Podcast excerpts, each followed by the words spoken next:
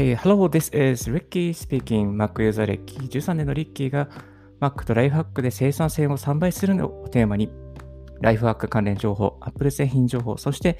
たまに英語対語学習情報についてお送りしております。Apple Podcast、Spotify、Note、REC、StandFM など12のプラットフォームに同時配信中、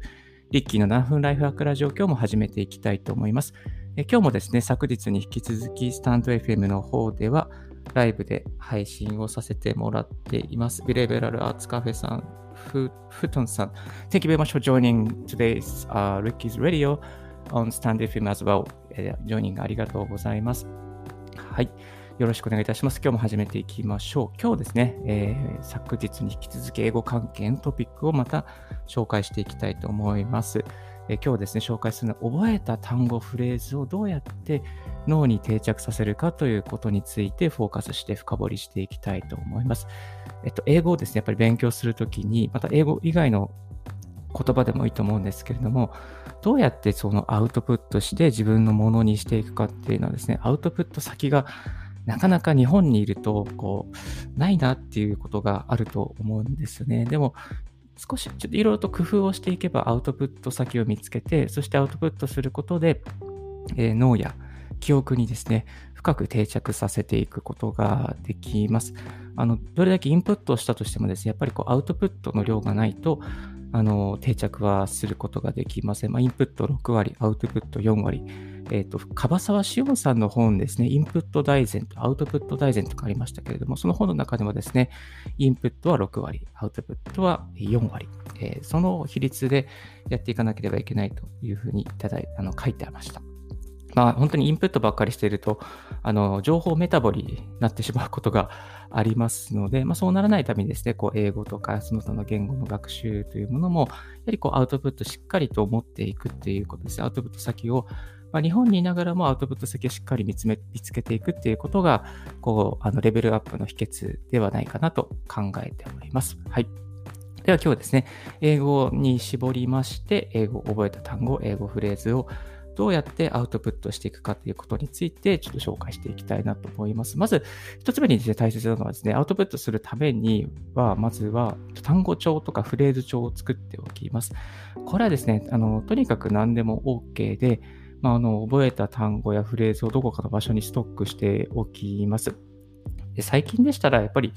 あの、スマホのノート、アプリとかにもですね、書いておいてもいいかなと思っ思います。トリッキーはですね、iOS のノートに書いているので、まあ、そのノートにですね、えっ、ー、と、書いている理由というのは、やっぱりどこからでも、Mac とか iPad どこからでもアクセスできるという理由で、えっ、ー、と、iOS のノートに書いています。ただですね、やっぱり iOS のノートをやってるんですが、ちょっとなんか手を動かさないんでね、あの、記憶が定着しやすい、定着しにくいんですね。やっぱ紙に書いたりした方が、えー、まあ、長年の経験から言うと、まあ、まあ、もう本当に15年ぐらい英語でやってるんですけど、やっぱり、やっぱりこう、紙に書いた方が記憶に残りますよね。で、あの、おすすめなのはですね、やっぱり紙に書く場合は、青いペンですね。青いペン。ありますか？皆さん持ってますか？青いペン。青いペン。なかなかないんですけども、青い、えー、ペンをですね、使うと、こう記憶に残り、まあ、人間の脳ですね、記憶に残りやすいというふうに言われています。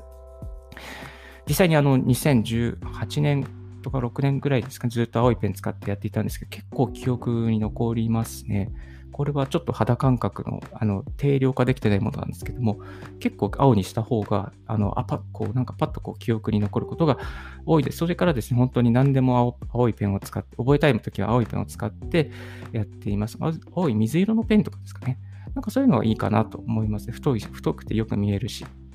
目につきやすいいうのがありますね。ボールペンだとちょっと細字なんで、まあ、ちょっと見えあの見えづらいかなっていうのは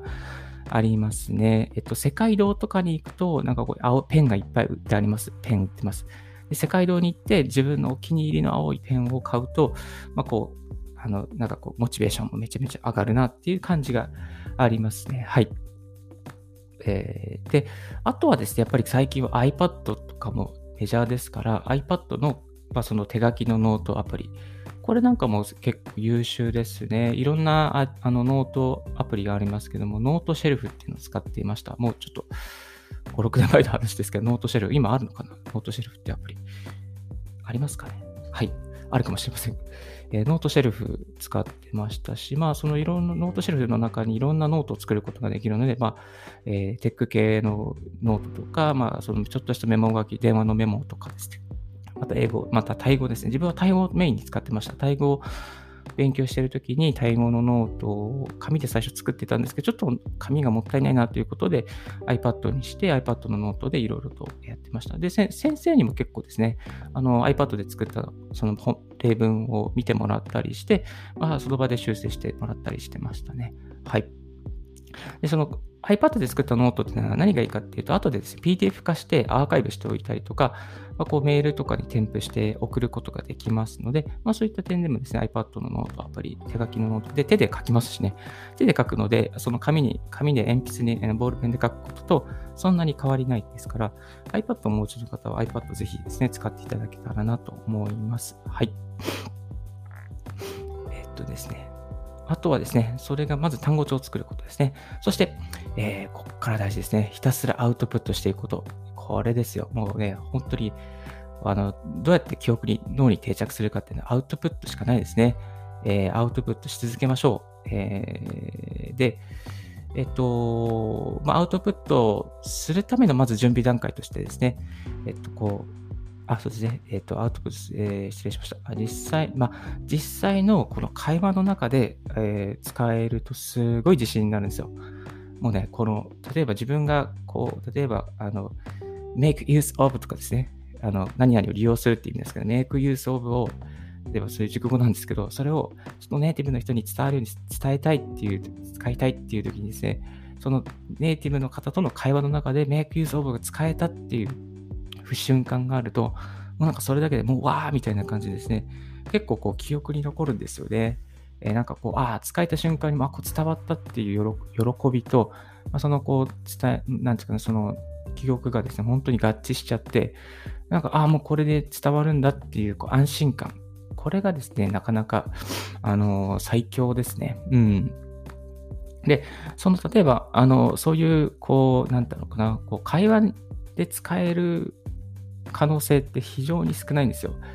ですから、その、やっぱりある程度単語とか熟語、フレーズをですね、覚えておかなくちゃいけなくて、その覚えておくために最初に説明した単語帳を作っておくっていうこととか、あとそういった単語帳をですね、例えば3日に1回見るとか、1日に1回見るとか、なんかこう、覚えられるようにですね、定着するように、えー、しておくっていうことが大切です。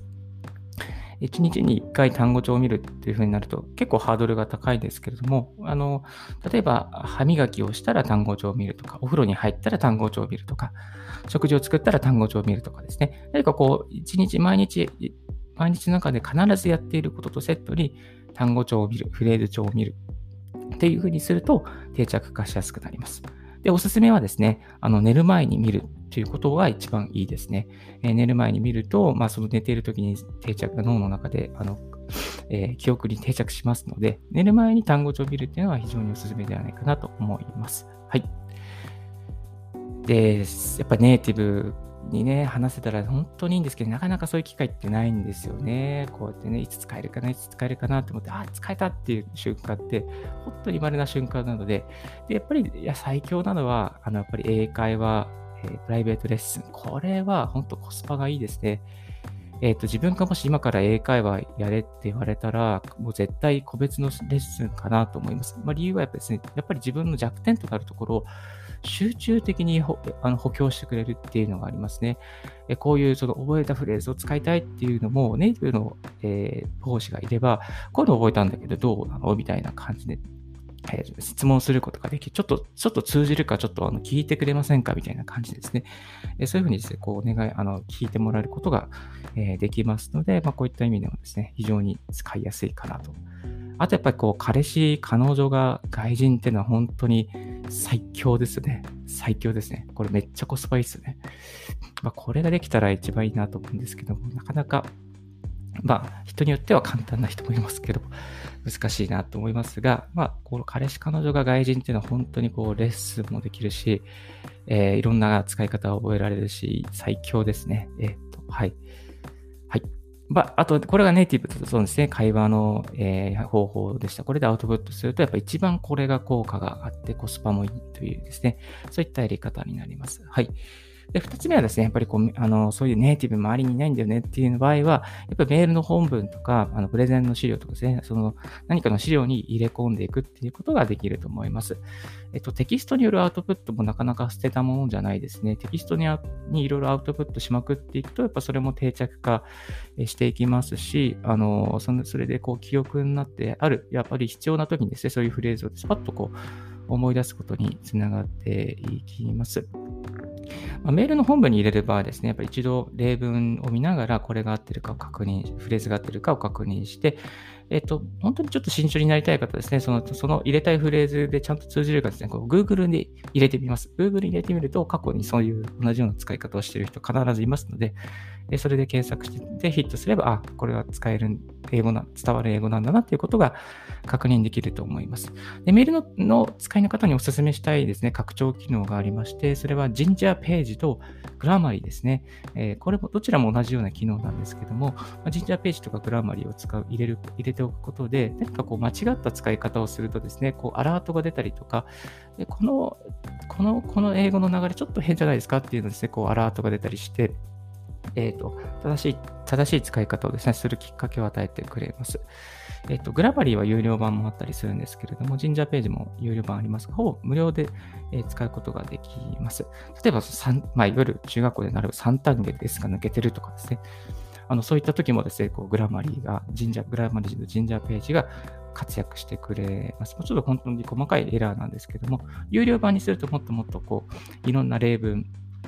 を見て、そこからこう、これ違うんじゃないのっていうですね、そういう風にしてくれましたりとか、こういう風になるべく変えるといいですよとか、そういう通知もしてくれます。はい。このジンジャーページとグラマリーおすすめです。で、このおすす、えー、ジンジャーページとグラマリーについてですね、あのブログの記事、リッキーブログの方にもまとめておりますので、えー、ぜひお聞きいただければ、あの、お聞きじゃない、あの、ぜひ気になる方はご覧いただければと思います。はい。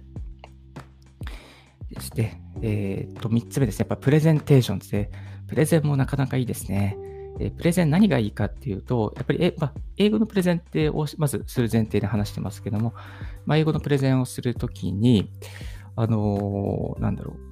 こう何度も何度も練習するじゃないですか。こう、こう、まあ、英語のプレゼンの原稿に入れ込むですね。入れ込んで何度も何度も練習をするんで、やっぱりこう、記憶に残るっていうか、そのフレーズを覚えちゃうんですよね。練習してるうちに。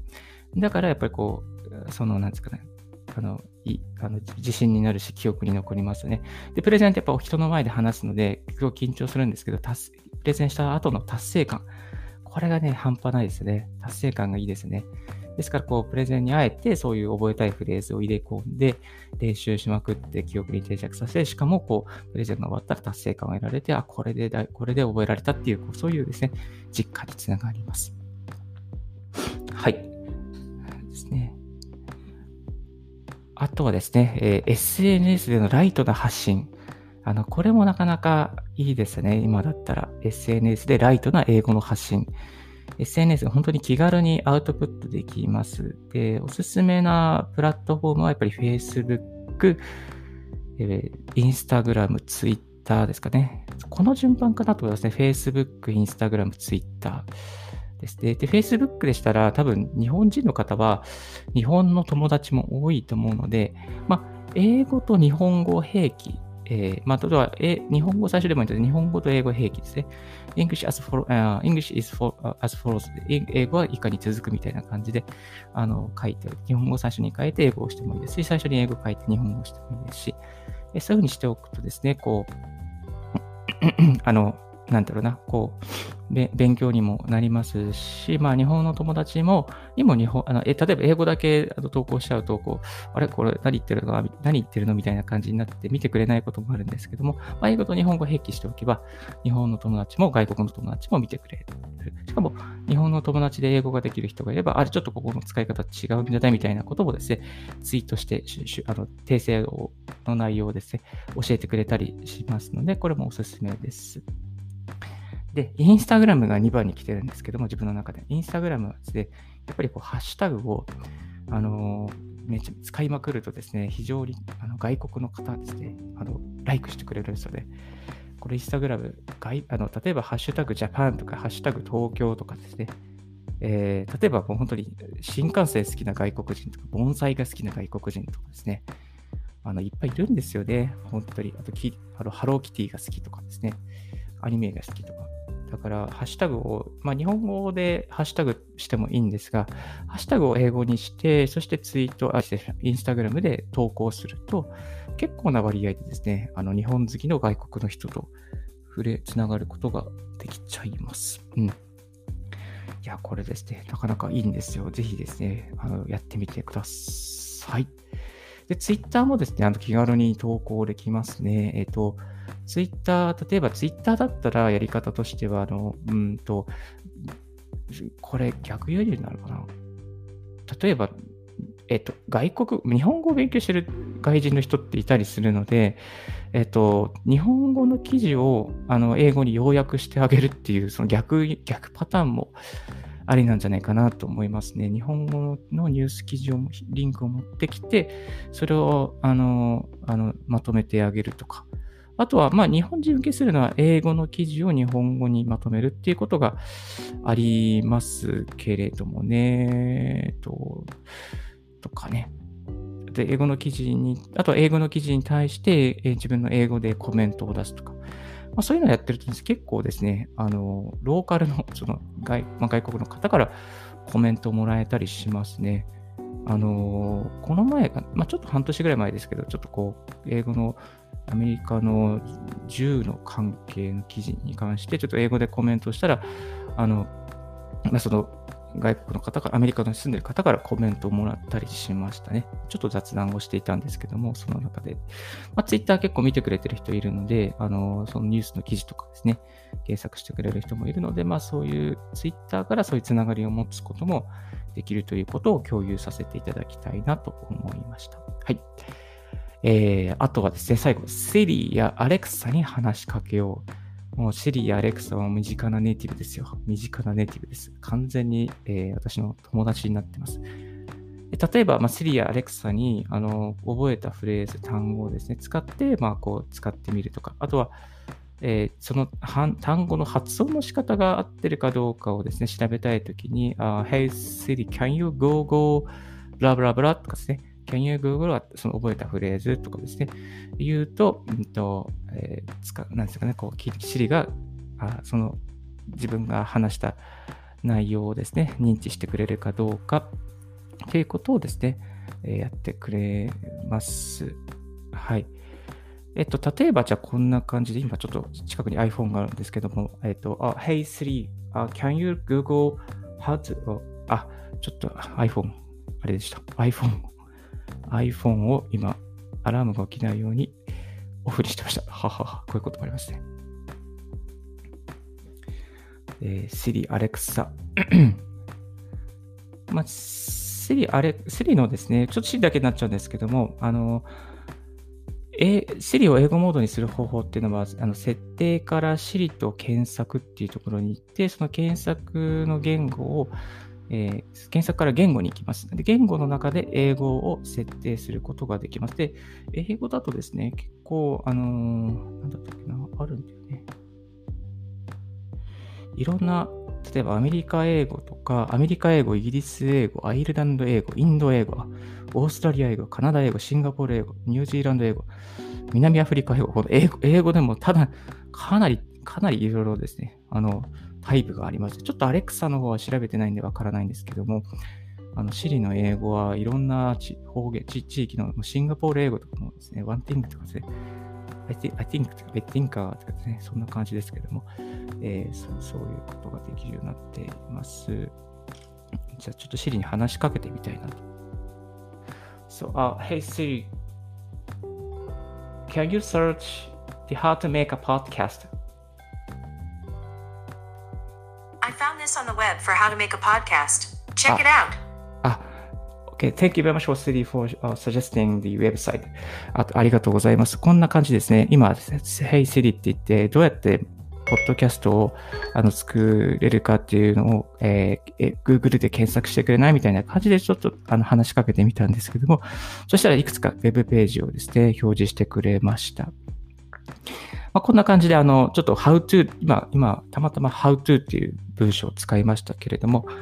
あの、こう覚えた内容をこう使っていくと、こういいんじゃないかなと、いいんじゃないっていうか、その、あの発音の確認ですね。つなが、伝わるかどうか、コンピューターに伝わるかどうかを確認することが、えー、できまして、まあ、ネイティブが周りにいなくても、まあ、会話の相手になってくれるっていう、まあ、そんな使い方の一例でした。はい。でですね。えー、そうですね。はい。今日はですね、えー、覚えた単語、フレーズをどうやって脳に定着するかということですね、紹介させていただきました。おさらいしますと、やっぱりネイティブの会話の中で使うのが最強であると。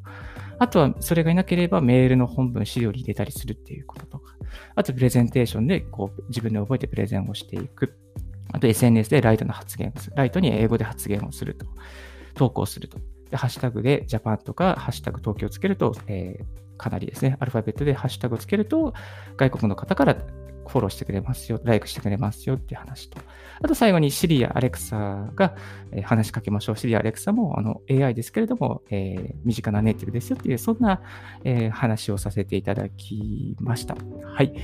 せっかくですから、この覚えた単語フレーズを最大限に活用するために、こういったテクノロジーとかを使ってですね、日本にいながらも留学しているような感覚になれる英語の力をですね、身につ、お互いに身につけていきたいなと思います。はい。えー、こういったリッキーのラジオの方では、こういう英語の関する放送や、またライフハックに関する放送ですね、毎朝収録してやっております。今日はスタンデド FM の方で、ライブで配信させていただきました。では、一旦ここで休憩させて、ブレイクさせていただきます。はい。If you haven't heard about Anchor,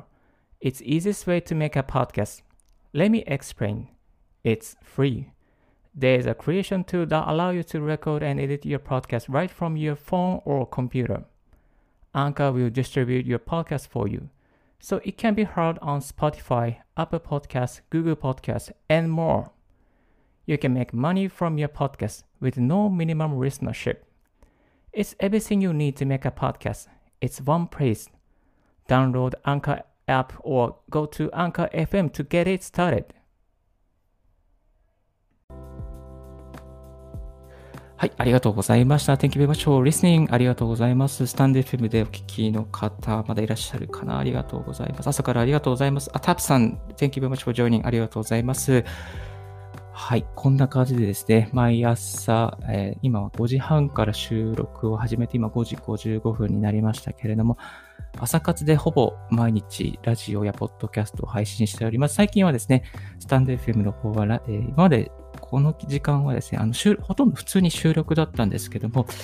収録からライブ形式の配信に変えました。実はあの、スタンド FM のライブって、あの、このライブが終わった後に、このライブの放送をアーカイブするかどうかっていう選択ができます。ですので、このライブを逃してしまったとしても、後でアーカイブでしっかり配信されておりますし、またこのリッキーのラジオですね、Apple Podcast とか Spotify とか、ノートとか REC にも今、あの、収録して配信、これから配信になりますので、ぜひ、えー、自分が身近に使っているですね、あの、ラジオでもやっていただ、あの、聞いていただければ幸いです。はい。最近も本当にスタンド FM なんかこう人気ですよね。あの、昨日もたまたま、あの、俊社長っていう、ちょっとこう、ツイッターであの友達になっていただいているあの介護系のあのマネージャーの方がいらっしゃるんですけども、俊社長さんがですね、あのたまたま自分がスタンド FM のライブを開いたら、たまたまライブをされていて、しかも、あの、車の中でライブをされてるっていう状況がありました。まあ、車の中でスマホ1台でですね、あの、スタンド FM のライブ配信をしてるっていうユニークな取り組みをされていたんですけど、なんかこう、あの、なんだっけな、あの、補助金か何かでこう iPad を買いまくる。70万円ぐらいで、なんか山田、なんで家電の量販店に行って、なんかいろいろこう必要な機材をこれから買ってくるみたいな、そんな、その買いに行く途中の車の中で、あの、ライブ配信をされていらっしゃいましたけど、本当に主者とあのブログすごく、あの、なんですか、綺麗にできていて、YouTube もされていてですね、あと非常にこうまとまった感、まとまったデザインのですね、非常に素敵なデザインで、あのブログとか YouTube をされていらっしゃる方なんですけれども、えー、医療系のいろいろなあの情報ですね、あの個人情報をアップされている、情報発信をされている、しゃる方もですね、どんどんスタンド FM でライブ配信をされるようになっています。あと、学ブログの学さん、えー、ビジネス YouTuber の学さん、私も学さん結構フォローしてます。学さんもですね、あの、このスタンド FM のライブ、ライブ、あ、学さんはまだライブじゃないですけども、えー、配信められてましたね。この前は YouTube で投稿されていましたが、学さんがされてるっていうこともきっかけで結構スタンド FM ユーザーさん多くなってきてるんじゃないかなと思います。えー、ですね。はい。ですから、まあ今、こう、収益化に向けてもいろいろスタンド FM 準備をされているみたいなので、あの、これから、まあ YouTube の次は音声配信来ちゃうのかどうか、わからないですけれども、うんと、2025年にはもっともっとあの広告市場が上がっていくっていうような、そういうような統計もありましたし、まあ、本当にこれからあの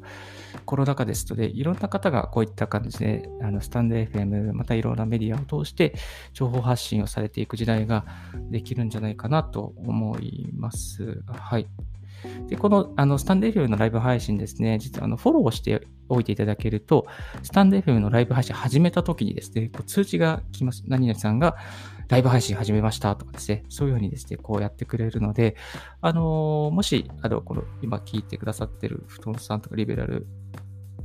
アーツカフェさんとかタップさんとかですね、もしあの気に入っていただけたら、ちょっとこのチャンネル登録をしていただけてると